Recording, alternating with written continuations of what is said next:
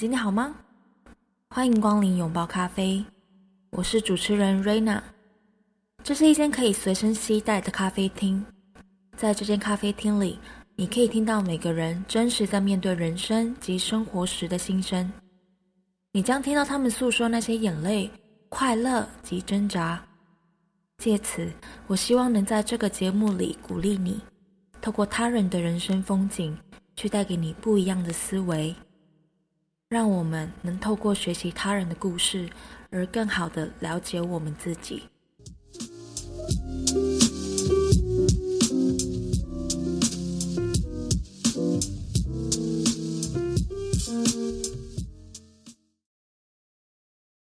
嗨，你今天好吗？欢迎你收听，欢迎光临拥抱咖啡第二集的节目。我是主持人瑞娜。现在啊，我人在台南。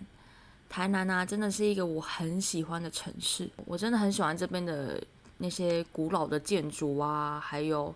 我是一个巷子控。每次我真的很享受那种钻巷子的那种乐趣。然后每次在走路的时候，走到巷子里面呢，之后就是这个巷子可以通到哪里？可是你可能就会在走路的过程当中就发现，哇，这边有一家好可爱的店哦！我真的就是蛮享受这种有趣又可爱的时刻。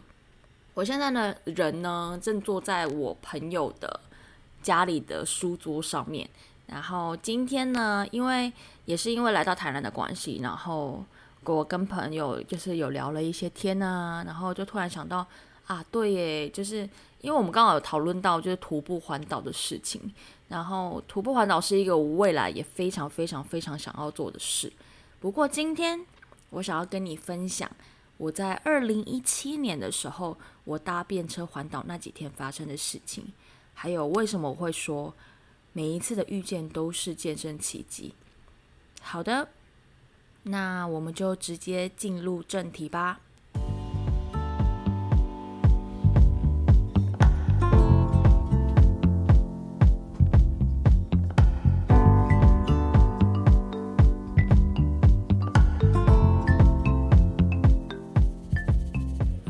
七年的时候啊，对我自己个人来说是一个蛮特别的一年，因为那一年就是让我觉得我有很多的能量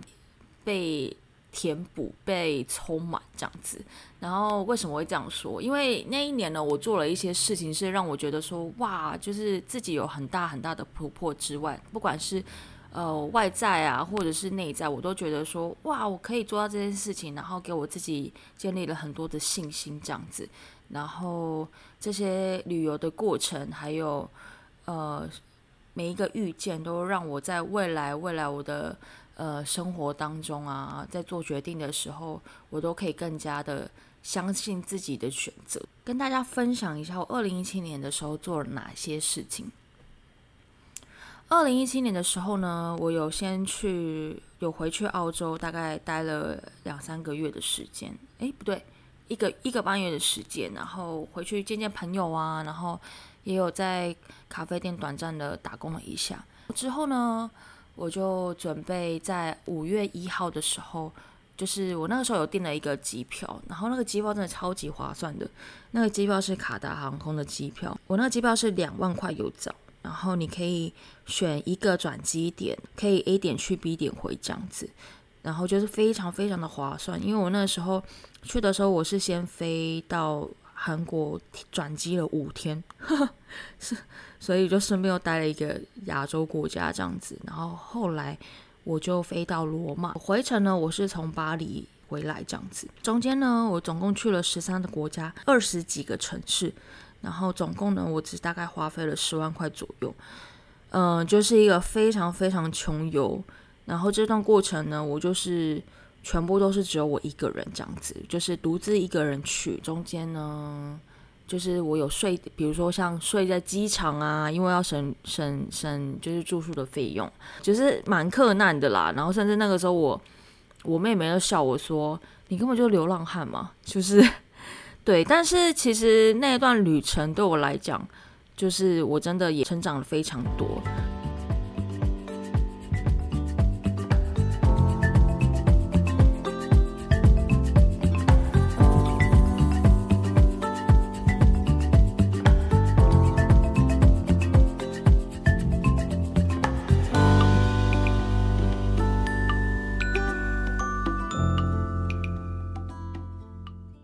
在回来的过程当中，因为就还是有一些空档嘛，因为我还没有回去职场工作，所以我那个时候就想说，哎。环岛这件事情也是一个我一直都还蛮想要做的事情，我一直都有放在心上的一个，在我的 to do list 里面，然后我一直都很想要去做这件事情，所以我那个时候就是有上网爬了一些文啊，然后有看了一些别人的心得分享，然后我就刻意的选了一个我觉得蛮难的一个方式，就是搭便车。其实我那个时候选择搭便车的时候啊，我还有给自己设定一些更难的条件，就是我希望尽量的可以不要花到，比如说住宿的费用。然后，所以我基本上呢，那个时候的住宿啊，还有，嗯，就是住宿的费用，还有吃啊什么的，尽量可以。我就是想要考验自己，看看可以用多少的预算可以完成这件事情。因为其实像我那个时候就说，哎，我要去搭便车环岛的时候，也是有一些人会说，真的假的啊？这样不会很危险吗？可是我那个时候就是还是决定，就是很想做这件事情，因为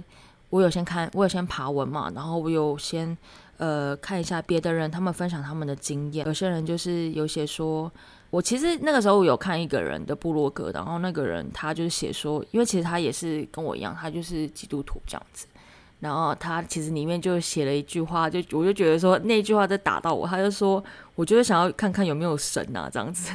就是有时候想说，嗯，好啊，那我来看看有没有什么神机这样子，就是你想要故意用一个设定一个很难的条件，然后想要试试看这样子，但是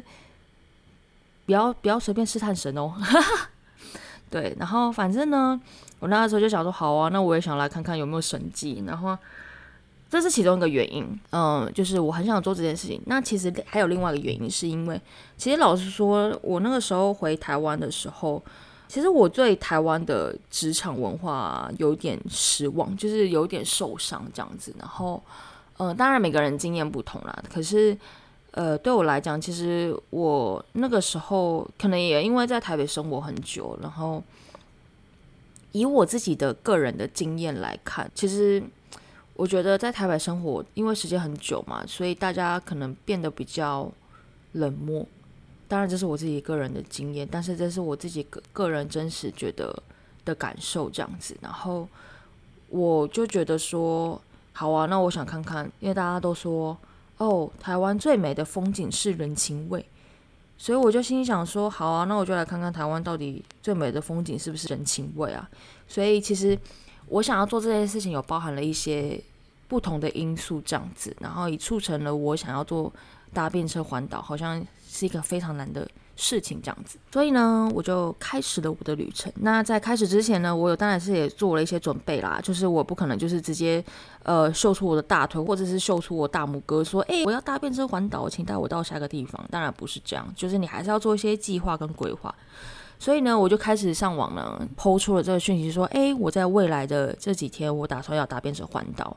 然后我搭便车搭便车环岛的这个期间，我大概是抓了十天这样子，所以我就在二零一七年的七月十四号到二零一七年的七月二十四号，我花了大概十天的时间，就是环岛了一圈。我是从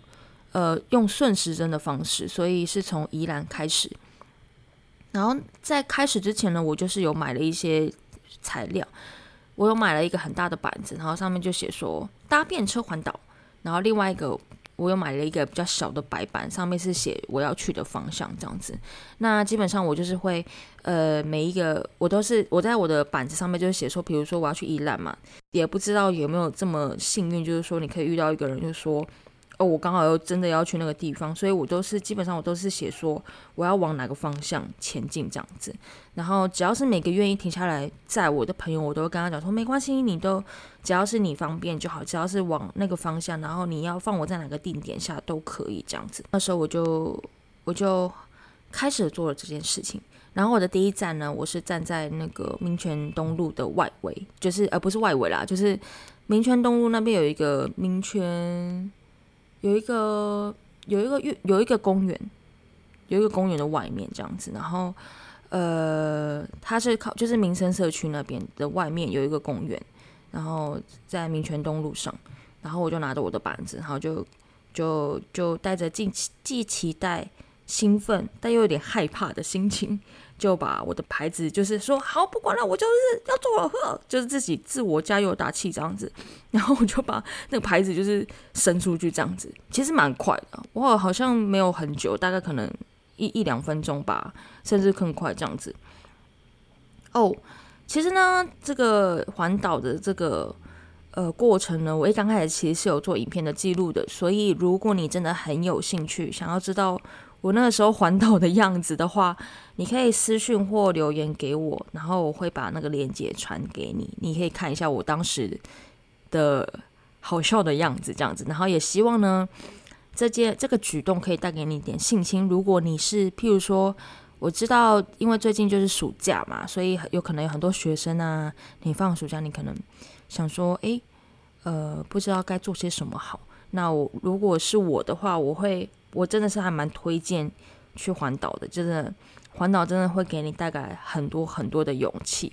然后这件事情不只是好像只是去玩这么简单而已，而是它有很多的东西真的是可以套用在你以后的生活当中。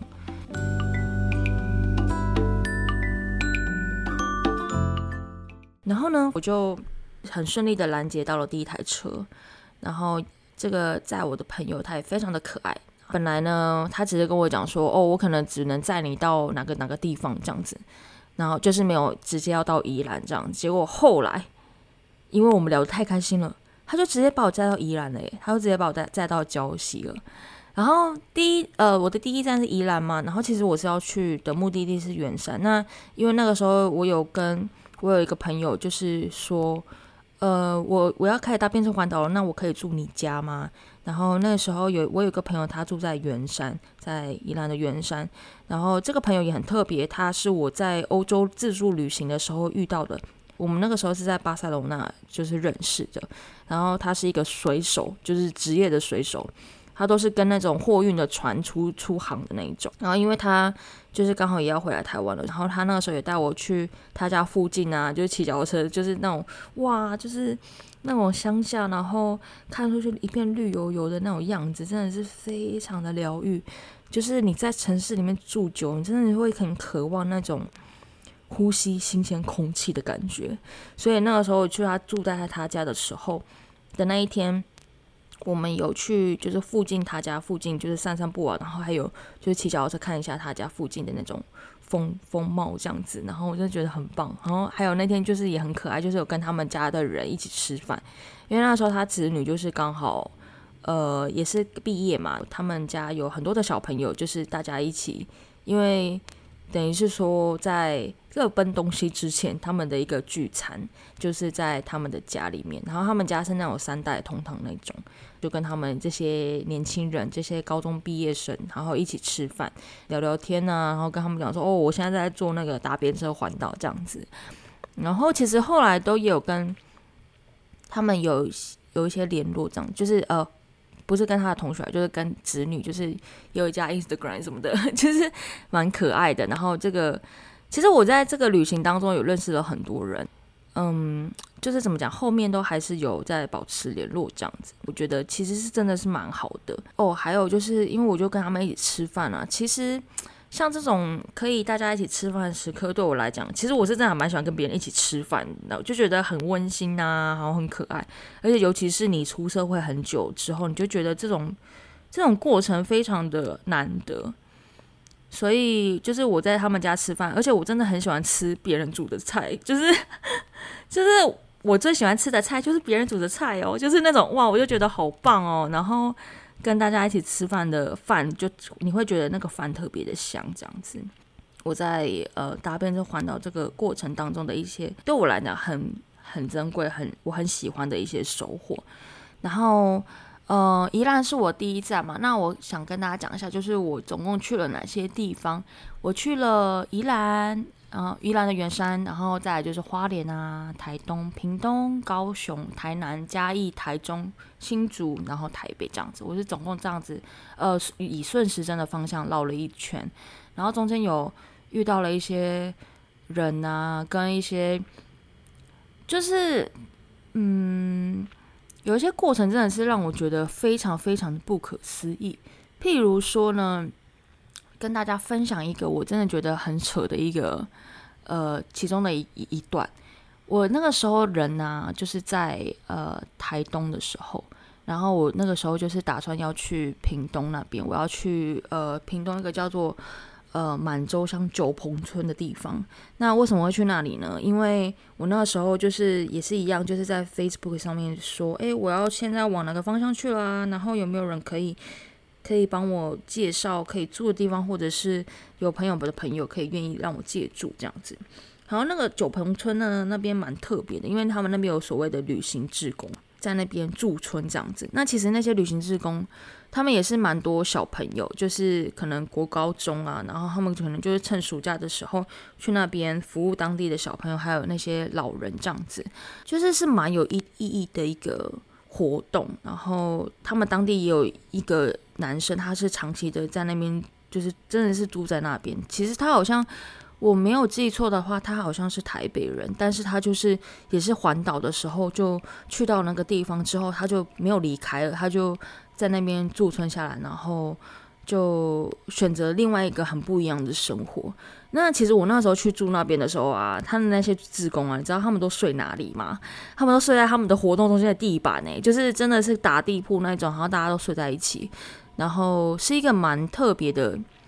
对我来讲是一个很蛮特别的经验。然后那个时候我是只有在那边待了一整一天这样一个晚上，因为我就是只有十天没有办法就是待很久，但是。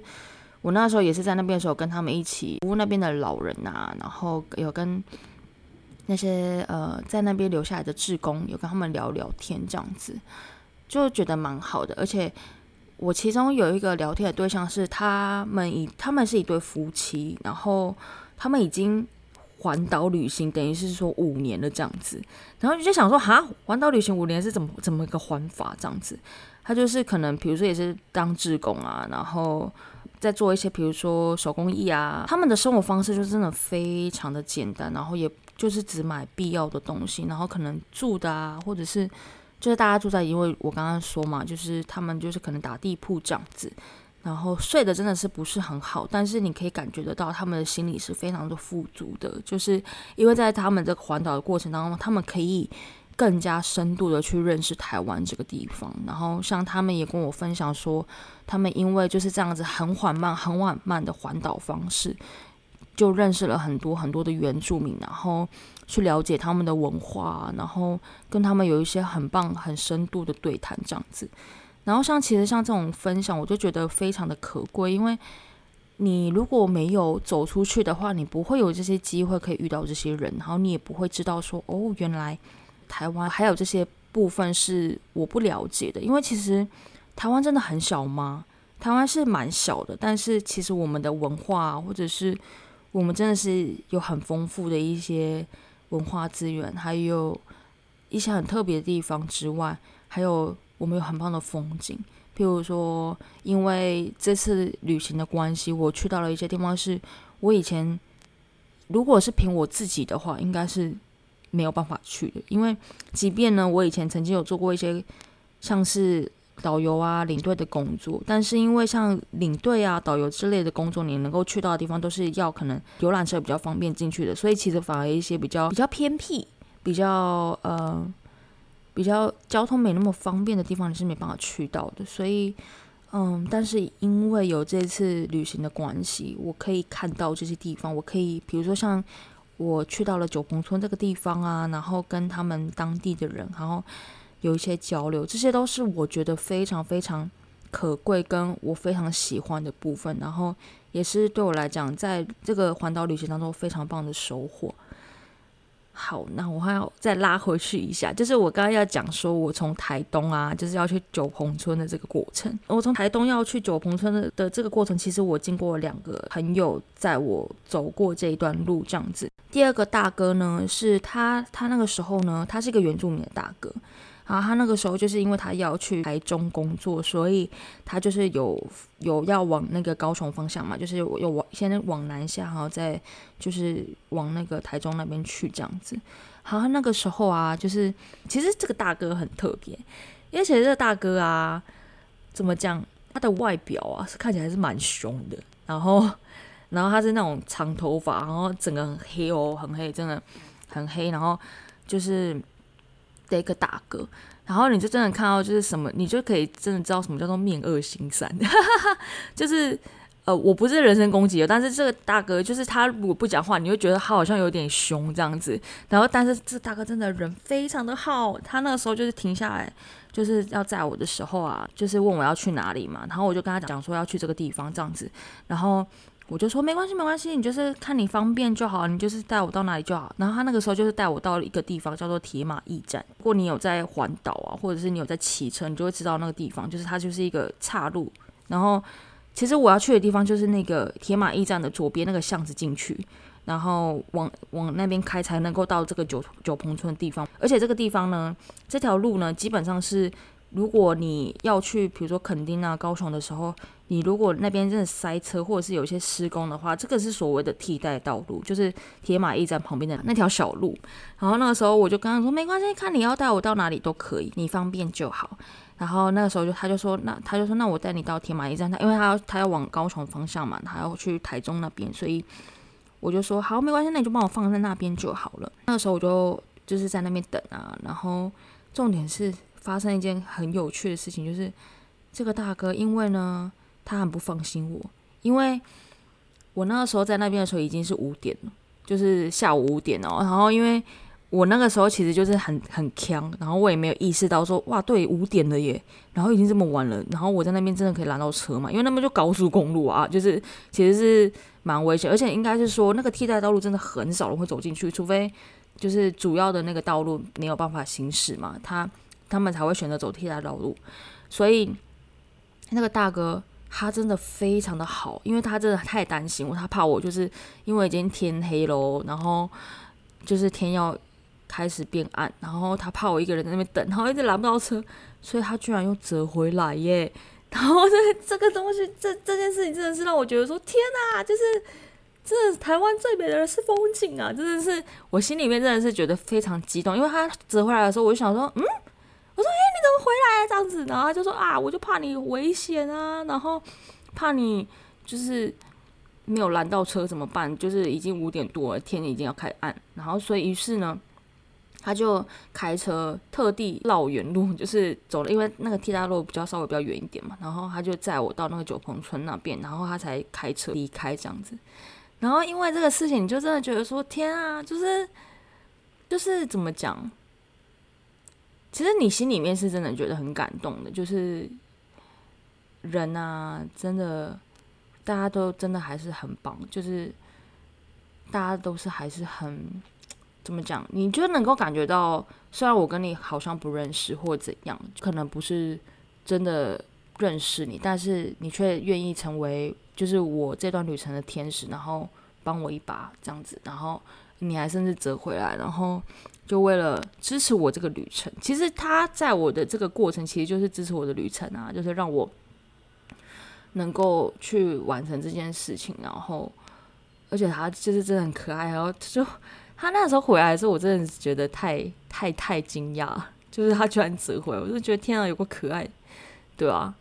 然后后来，其实我那个时候要离开九红村的时候，也是另外一个奇迹，超级扯，就是因为九鹏村啊，那边真的是一个很很怎么讲偏僻的地方，根本就不会有人没事，根本不会有车子经过，但是。因为我就去到那个地方嘛，然后我就在那边住了一个晚上，之后隔天要离开，然后我就去到那个村子的路口的外面，然后我就拿起我的牌子，我本来想说完蛋了，完蛋，这里这么偏僻，我到底要等多久才会真的可以拦到车呢？然后没想到，就是真的是有很多那种你真的是 超乎你原本预期的事情发生。其实我那个牌子拿出来之后没多久，就有一个男生。因为他那他是在等于是说，他做的业务是跟军营有相关，就他们要定期的去旁边有个军营要去做一些维护这样子，所以他那时候也刚好出差，然后他刚好就是开车经过，然后要就是要回高雄这样，他搭高铁北上，所以我就很幸运的拦到他的车，然后而且重要是因为我也是我也是要往高雄那个方向嘛，我就很幸运的拦到他的车，然后就顺利的回到高雄嘞，因为。其实我那时候本来想说啊，如果有人经过，我就是往那个屏东横村方向就好，只要离开那个小村落就好，应该到外面大马路就会比较好拦车。然后结果后来，这个就是为什么我会说每一次都是见证奇迹，因为你真的没有预期到，天呐，真的是有神机耶！真的怎么会这么偏僻的地方，你居然真的就是可以拦到车？诶，就是你有的时候真的就是要相信自己做这件事情，真的你要相信你还没有看见的事情，对啊，你要有那个信心去相信。然后，所以呢，我就很顺利的到了高雄。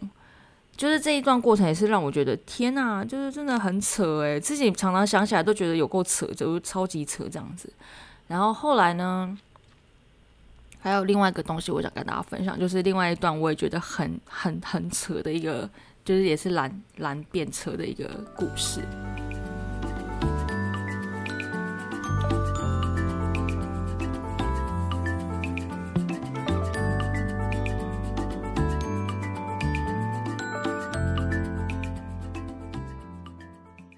我那时候人呢，就是在台南的时候，我被载到一个加油站的外面，然后因为那个原本载我的那一对夫妻就说：“哦，那我们要往另外一个方向路，只能载你到这边这样子。”然后我说：“好，没问题，没问题。”然后我就在那边，嗯，就是继续的等待下一位愿意载我的人。然后那时候我就把那个牌子啊，就是拿出来这样子，然后就那边拦车。然后因为其实那一天是平日，所以其实。那个往嘉义方向的车子啊，并没有非常多，然后甚至连那个就是在加油站工作的那些人，他们就看到我的牌子，一方面就说：“哎，加油啊！”就是环岛加油这样子，帮我打气；另外一方面还跟我，其实也是跟我说：“你你要不要赶快先去找那个住宿的地方啊？因为今天不是假日，不然我觉得如果是假日的话，你应该很快就可以拦到车。可是因为今天不是假日，所以我觉得真的应该会蛮难的。然后那个时候就。也是担心我啦，所以就给我这样的建议，这样子。然后那时候我也是，就是笑笑的想说，没关系，我再等看看。因为可能是因为前几趟的一些就是信心的建立，所以我那时候就是真的觉得说没关系，我就等看看。当然，我也不是说没有做最坏的打算了。其实我那时候就是有做最坏的打算，就想说，好啊，如果真的拦不到车的话，那我就去，比如说偷睡麦当劳啊，或者是。或者是偷睡那个嗯那个 seven 这样子，因为可能是因为我之前上上个月，然后我才去欧洲自助旅行嘛啊，因为很多时候我真的就是为了要省钱，所以我连机场都睡过，所以这些东西对我来讲，这根本就是睡在哪里对我来讲，我就是一个没关系啦，就是小事一桩，所以我那时候就觉得说，哎，不管啦，我就是想要再等看看，然后那时候我就说没关系，我再等看看。然后后来呢？我就在等的过程当中，有一个大学生，他就骑摩托车，就是停下来，他就说：“哎，那个不好意思，你介意那个没有安全帽吗？” 然后我就说：“嗯，当然不介意啊。”但是这个是一个错误示范哦，还是要戴安全帽哦，各位大家，就是这是一个错误示范。但是我也不得不说，的确就是南部是抓比较松啦，哈哈哈。但是这是一个错误示范。所以还是要戴安全帽哦，安全还是很重要。然后我就说，当然不介意啊。然后他就说，那那就是那就上车吧，这样子。就是我就很顺利的拦到愿意载我前往嘉义的人。那其实呢，前往嘉义是一点，第二点是，其实我那个时候没有找任何住宿，因为我其实那个时候就心里想说，我就想环岛。可是我我就像我最前面讲的，就想说，我不想要。呃，我想要给自己更另外一个更严苛的条件，我想要试看看，如果我不找住宿的话，有没有办法可以就是完成这个旅程这样子。就像我前面讲到，我想要试试看是不是真的有神迹啊，就是我想要见证神迹这样子。所以我就想说，好啊，就是如果我到嘉义，然后就是真的没有，就是应该是说，如果真的都没有认识的人，或者是。呃，有办法，嗯，找到住宿的地方的话，那我就是一样，就是我最坏的打算就是，大不了我就去 seven 偷睡一下，或者是大不了我就去那个麦当劳偷睡一下这样子，对。但是这个不是一个很好示范，不要乱睡哦，会不会就是不要，还是不可以造成别人的困扰哦，这样子。然后或者是我甚至有想说啊，不然就睡什么火车站啊之类的，就是嗯，这个是一个嗯不可以乱学哦。好好，总而言之呢，那个时候我就搭了这个大学生的车子，然后在这个过程当中呢，这个大学生呢他也很好，他就带我去了呃高跟鞋教堂，就是我们有稍微就是晃一下。然后嘉义附近这样子，然后后来我就跟他讲说，哦，其实我今天没有找住宿啊，什么什么的，然后就有聊到这个话题。然后这个大学生也他也非常热情，他就说，还是你要来我家住。然后我就觉得说，诶，真的吗？可以吗？这样子。然后我就觉得，嗯，后来我就去到他家里住，然后他们家是那种呃，就是透天的，然后有客房那一种。然后那个时候也是去他们家，还有也是跟他们家，就是跟他妈妈，还有跟他姐姐啊，他们一起吃饭这样子。然后我就觉得说，天哪，真的是今天真的是太神奇的一天了，就是心里面其实是非常激动。然后因为其实我跟这个男生呢，我们有聊到，因为其实他为什么会停下来，是因为，嗯，一方面他就说他觉得怎么讲，有被我启发到吧，就是想要做什么事情就是去做。然后还有在另外一点，他自己之前也有去巴西。当过那种，嗯，有去那那那边当地交流过，他自己也有去巴西，就是在那边住过一年这样子，所以，嗯，可能也是因为这样子，他也比较愿意接纳，比如说可能陌生人啊之类的这样。但是这些东西都是我没有预期到会发生的事情，这样子，所以对我来讲，就是，嗯，真的真的每一次啊，真的都是在健身奇迹。真的不夸张，因为你真的不知道你会遇到谁。可是你如果不走出去的话，你就不会永远都不会遇到这些人这样子。然后后来就是，嗯，隔天也是他就是载我到，诶，他载我到哪里啊？就是在我到一个地方，我也是就继续就是搭便车嘛，然后。在离开之前，我们有合照啊。后来我就是也看到他 take 我，然后我才知道说，原来就是我搭便车环岛这件事也有启发到他这样子。就是我就觉得说，天哪，真的是一个蛮好的事情。因为其实我真的很想要跟大家讲，就是你可能觉得说，那些生活在你周遭的人，或者是我们彼此好像都不认识，可是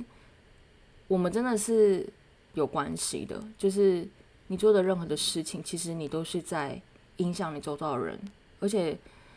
嗯，这件事情可能是嗯很小的事情，可是你可能会因为这样的举动，有有些人可能就被你鼓励到了，或者是他们也可以变得更加有勇气去做自己想做的事情，然后甚至是他们可能想到跟你的一些交流，因为其实像。在我不管是做任何工作，或者是在我旅行的过程当中，尤其是我之前有一份工作是在青年旅馆工作，然后其实因为我之前常旅行的关系，所以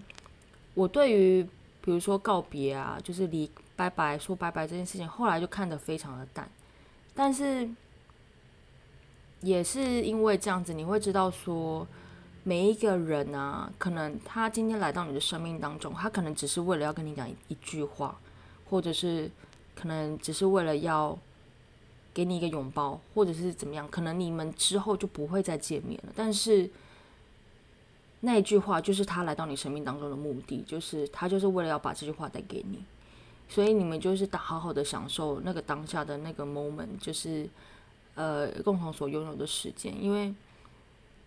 像我每一个每次自己去旅行的时候，我总是会遇到像这样的人，然后他们总是会带给我一些启发，让我能够在未来的生活里有更多的能量、更多的力量，可以持续不断的去做自己真的想要做的事情。然后也因为别人带给你这些嗯很棒的力量，你也想要成为一个可以给予的人，所以。给予这件事情变成是一种自然而然，而且是你应该要做的事情。就是我想要成为一个可以给予的人，不管这个给予不是，不管这个给予是哪一种样子，就是给予不一定是要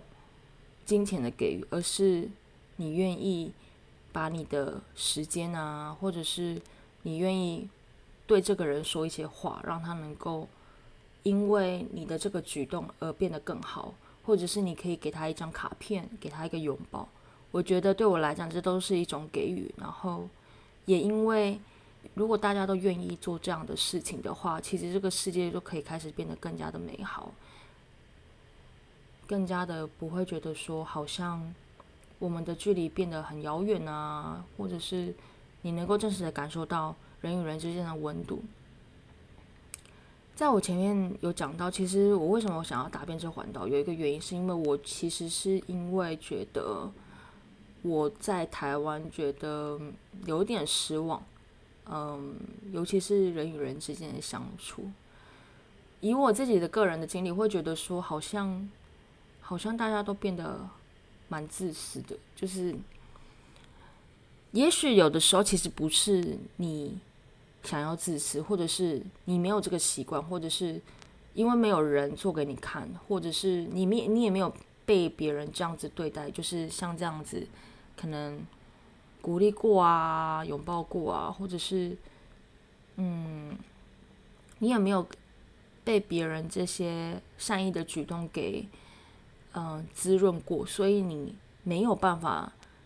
成为这样的人，就是。你不知道怎么给予，因为其实像我觉得我以前也是这样子，因为你不相信别人真的会好像嗯无私的去为你做一些事情，但是当你当你在不管是旅行的过程当中，对我来讲是我我我学到像这样子的体悟，是我在旅行的过程当中，我真的接收到好多人，他们就是愿意这样子帮你啊，然后。给你他们的爱，然后去支持你的旅程的时候，你就也想要成为这样的人，因为别人也这样子善意的对待你，你也想要成为一个这样的人去对待别人，因为地球是圆的。我相信，在我的观念里面，我相信当你给予出一个善意的想法，然后或者是一个行动。这个行动最后会回到你的身上哦，而且，当你愿意去做一个这样的美好的事情在别人的身上，其实这个是会，嗯，是会联动别人的生命，然后他们也会成为一个愿意去呃帮助别人，然后使这个世界变得更好的，所以。这也算是我在不管是在环岛旅行啊，或者是我之前自己自助旅行啊，或者是常常我自己一个人出游的时候，自己去旅行的时候，这些事情、这些小事、这些好像是小事的小事，但是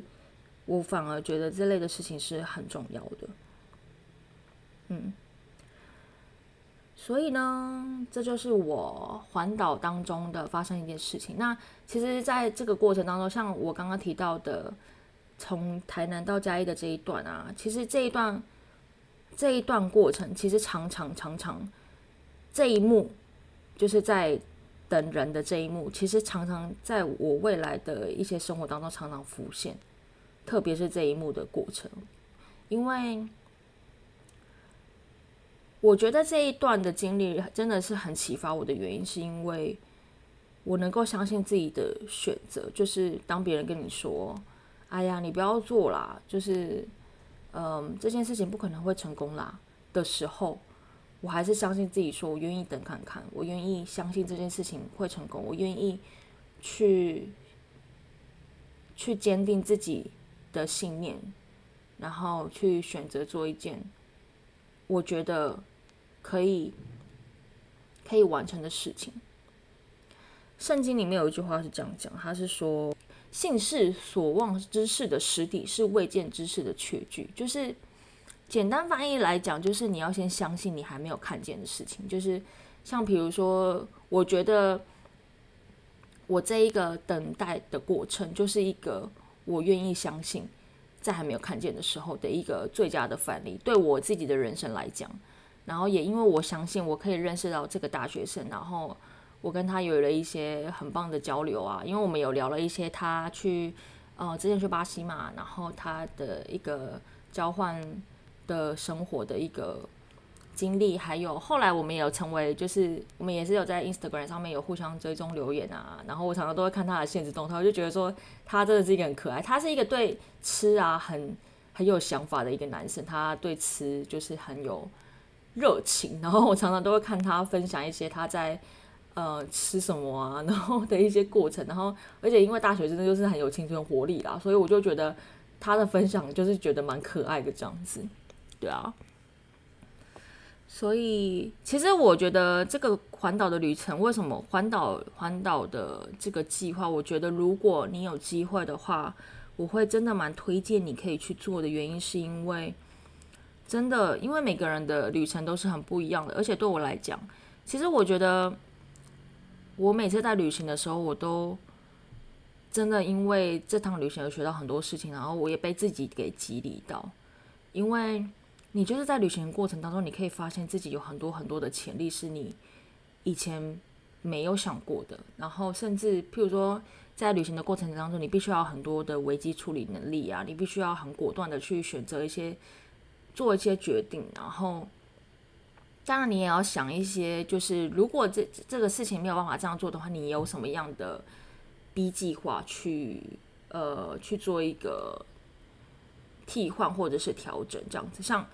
我那一天在嘉义的时候，我的 B 计划就是，如果我真的找不到地方住的话，我就是最坏的打算就是要去睡麦当劳啦。虽然这不是一个很好的，不不是一个很好的示范，但是就是你懂我意思，就是我的意思是说，你还是要去想一想，说哦，如果我这件事情没有办法这样做的话，我有什么样其他解决方案？那其实这些过程中当中都是在选，都是在训练你怎么样去果断的去做一些判断啊，然后去为你的选择负责。因为每一个选择都是有连关联性，每一个选择都是有联动性的。就是你如果这个选择这样子，然后你后面那个选择就会导向另外一个不一样的结果。所以你也是会在旅行的过程当中去学习对自己负责任。而且我觉得旅行对我来讲就是一个缩小版的人生，就是。你可能在这个这一段可能十天、一个月、两个月、一年的过程当中里，你会不断的经历挫折，然后危机处理，然后解决，然后重新开始，然后又遇到问题，然后解决，然后可能会有一些很累的时刻啊，然后你要怎么样去调整啊？那当然你会遇到很多很棒的人，所以这都是我。不管是环岛旅行，或者是在嗯，就是我自己独自一个人去穷游的时候的遇到的一些过程，带给我的学习跟嗯启发这样子。那其实我的环岛旅程就是差不多就是花了十天，那其实中间还有很多一些很细的了，但是我会觉得说，好像如果每一个很细的讲，可能你会觉得。好像有点太长了，所以我就挑几个我觉得比较有趣的。但是如果你真的对我的环岛的旅程，或者是你有想要去环岛的话，你希望我可以给你一些鼓鼓励啊，或者是一些交流，或者是一些想法的话，都欢迎你可以传讯息给我，或者是嗯留言给我，或者是嗯。